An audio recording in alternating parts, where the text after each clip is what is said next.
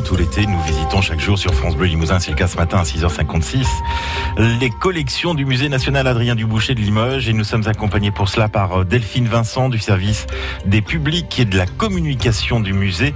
On s'arrête devant une pièce au nom plutôt étrange, Delphine.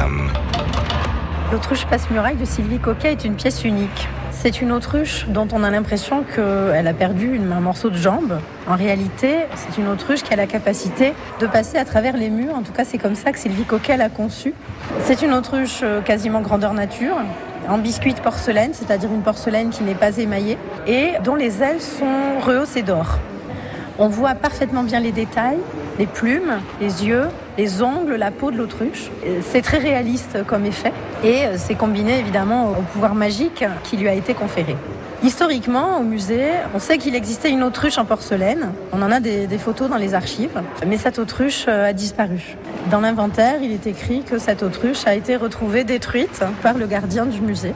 Et Sylvie Coquet a imaginé que cette autruche avait la capacité de rentrer et de sortir du musée, de passer les murs. Et ça pourrait expliquer pourquoi cette autruche a disparu aujourd'hui.